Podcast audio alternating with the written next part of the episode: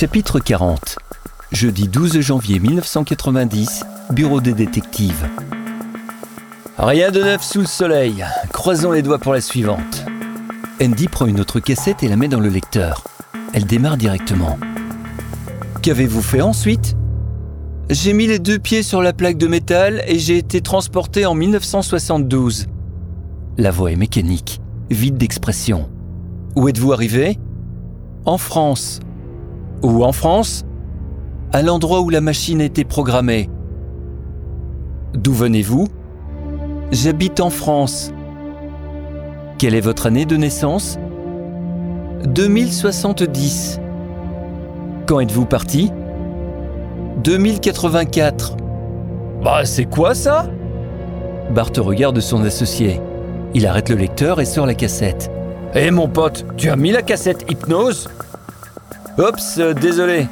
On va d'abord écouter les autres et on écoutera celle-là en accéléré plus tard. Ça marche. Passe-moi la cassette numéro 2. La séance reprend sur un résumé des premières expéditions scientifiques. Les premières évolutions n'ont pas altéré la ligne du temps. Le bilan était très positif pour l'ensemble de l'humanité.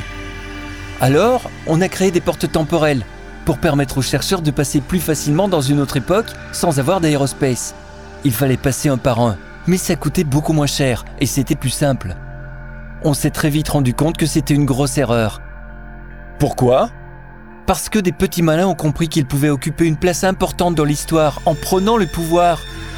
Comment? Ah, ah bien c'est simple. Il suffit de montrer quelques trucs sympas qu'on peut faire avec des appareils de 2084 à des gens qui ne connaissent pas la roue ou qui n'ont aucune connaissance scientifique ou médicale pour être tout de suite considérés comme des dieux. On vous a pris pour des dieux Non, pas nous. Dans l'équipe, on a tout fait pour éviter une trop forte exposition à la technologie, même si parfois certains habitants ont vu des choses qu'ils n'auraient pas dû voir. Et qui étaient les dieux dont vous parlez? Des chercheurs, d'autres anthropologues, des historiens ou des archéologues. Ils voulaient se faire un nom. Et ces gens-là sont passés par les portes temporelles? Oui, certains sont passés par là.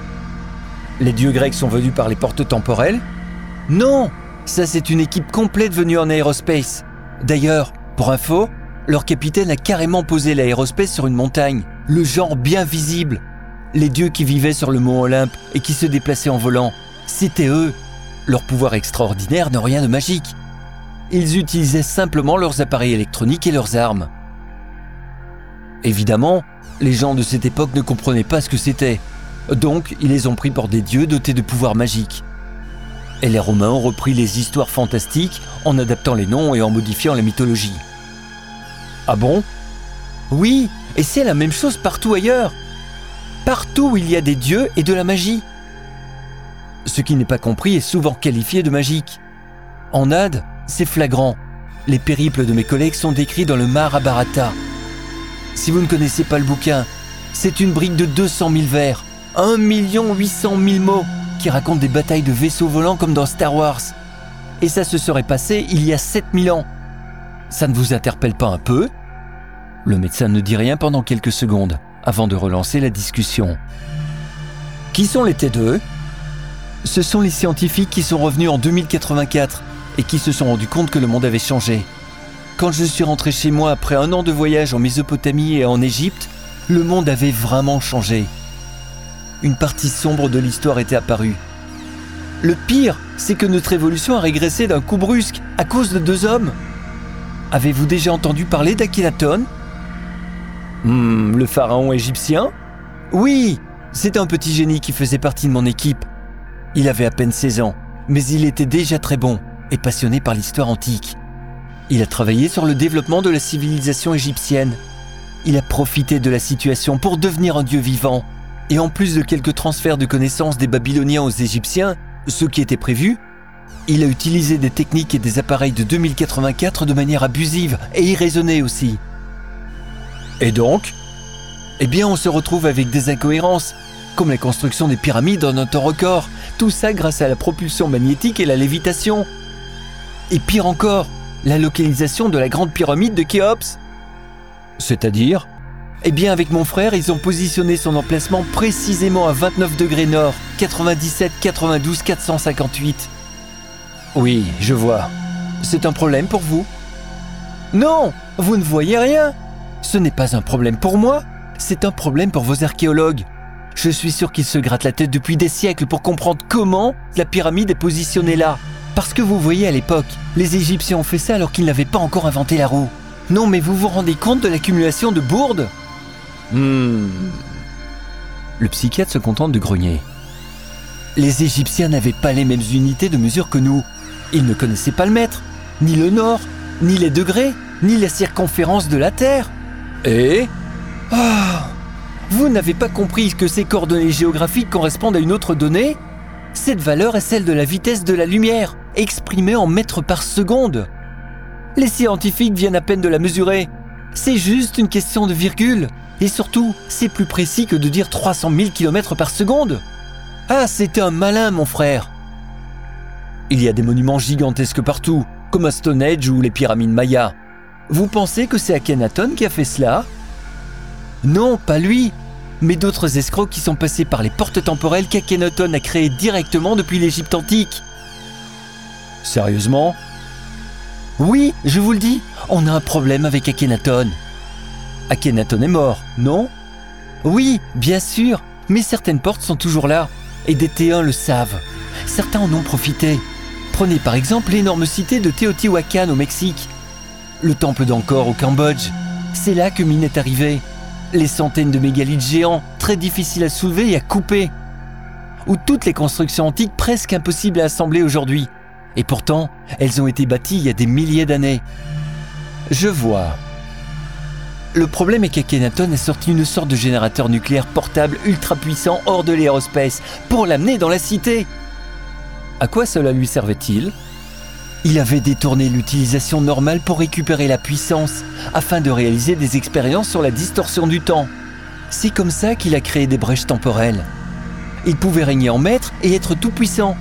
Il a donc éliminé tous les dieux et imposé Ré comme le seul dieu. Son logo, c'était le disque solaire avec les ailes. Il a carrément repris le logo utilisé par l'Aerospace Time Travel en 2084. Il ne s'est même pas embêté à créer quelque chose de nouveau. La quoi? La société privée qui a créé la technologie pour voyager dans le temps. Bon, on va résumer si vous le voulez bien. Akhenaton est encore dangereux aujourd'hui? Non, pas lui, mais le réacteur nucléaire est dans la nature, et les T1 le cherchent pour l'utiliser de nouveau. S'il tombait dans les mains de terroristes, ce serait terrible. Toujours les mêmes conneries, Bart. Ouais, ouais. Mais si on réfléchit bien, tous ces éléments mis les uns derrière les autres, c'est pas si incohérent. Et tu rigoles? Des allers-retours dans le temps? Tu trouves ça cohérent? Non, pas ça. Mais tous les trucs qu'on ne comprend pas et qui sont expliqués comme ça, moi je trouve une fois ça intéressant. Pfff. Eh, des fois je me demande ce que je fais avec toi. Il rate plusieurs phrases de l'enregistrement, mais peu importe, ils connaissent déjà cette histoire. Quand on s'est aperçu de ce qui s'était passé à notre retour, des T1 sont repartis vers le passé armés jusqu'aux dents. Mais ils sont arrivés trop tard à cause de l'imprécision des voyages temporels. On l'a loupé de quelques années. Toute Moses, qui faisait aussi partie de l'expédition, a pris le réacteur et l'a déplacé ailleurs, hors d'Égypte. Il a fui le pays et a disparu de l'histoire égyptienne. Il est réapparu au même moment dans la Bible sous le nom de Moïse. C'est le fameux exode dans le désert du Sinaï. Moïse le patriarche de la Bible Il n'a pas toujours été vieux. Ce gars-là a livré un réacteur nucléaire portable au peuple hébreu à dos de chameau, en leur promettant une arme pour se défendre. Il l'a appelé l'Arche d'Alliance. C'est poétique, vous ne trouvez pas? C'est la pire arme qui existe à ce jour. Sa puissance est phénoménale. Très bien, nous allons en rester là pour le moment. Le docteur Van Meulen arrête l'enregistrement bien avant la fin de la séance. Bart reste sur sa faim. Je me demande ce qu'ils se sont dit à la fin de la séance. C'est bizarre qu'il ait une fois coupé aussi vite. Il aurait pu aussi avoir plus d'informations. Eh écoute, t'es pas médecin, c'est ce qu'il fait.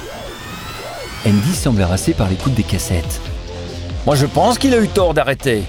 Comment savoir plus de détails s'il ne pose pas les bonnes questions? Moi je pense qu'il en a marre de entendre débiter des conneries à chaque phrase. Bart fronce les sourcils. Je ne suis pas d'accord avec toi. Même si on sait que c'est tordu son histoire, je me dis que c'est quand même vachement cohérent. Bart, Bart, Bart, Bart. Andy secoue la tête. Il en a le souffle coupé. Il ne sait plus quoi répondre. Ah, comment peux-tu croire un seul instant qu'elle parle sérieusement? Non mais tu vois un peu l'histoire de fou? Son collègue est devenu un pharaon hyper connu. Il aurait trafiqué une arme nucléaire et il a filé au Moïse de la Bible. Copinage, histoire familiale, un truc comme ça. Bart, cette histoire a été enregistrée dans un asile. Cette dernière phrase fait résonner une plaque de métal accrochée au mur. Ok, ok, ouais, tu as raison. Je vais faire une petite pause avant d'écouter la suite. Ouais, bonne idée, va faire une sieste, ça fera du bien. Non, juste un café et on continue, hein. j'ai pas encore envie de rentrer tard aujourd'hui.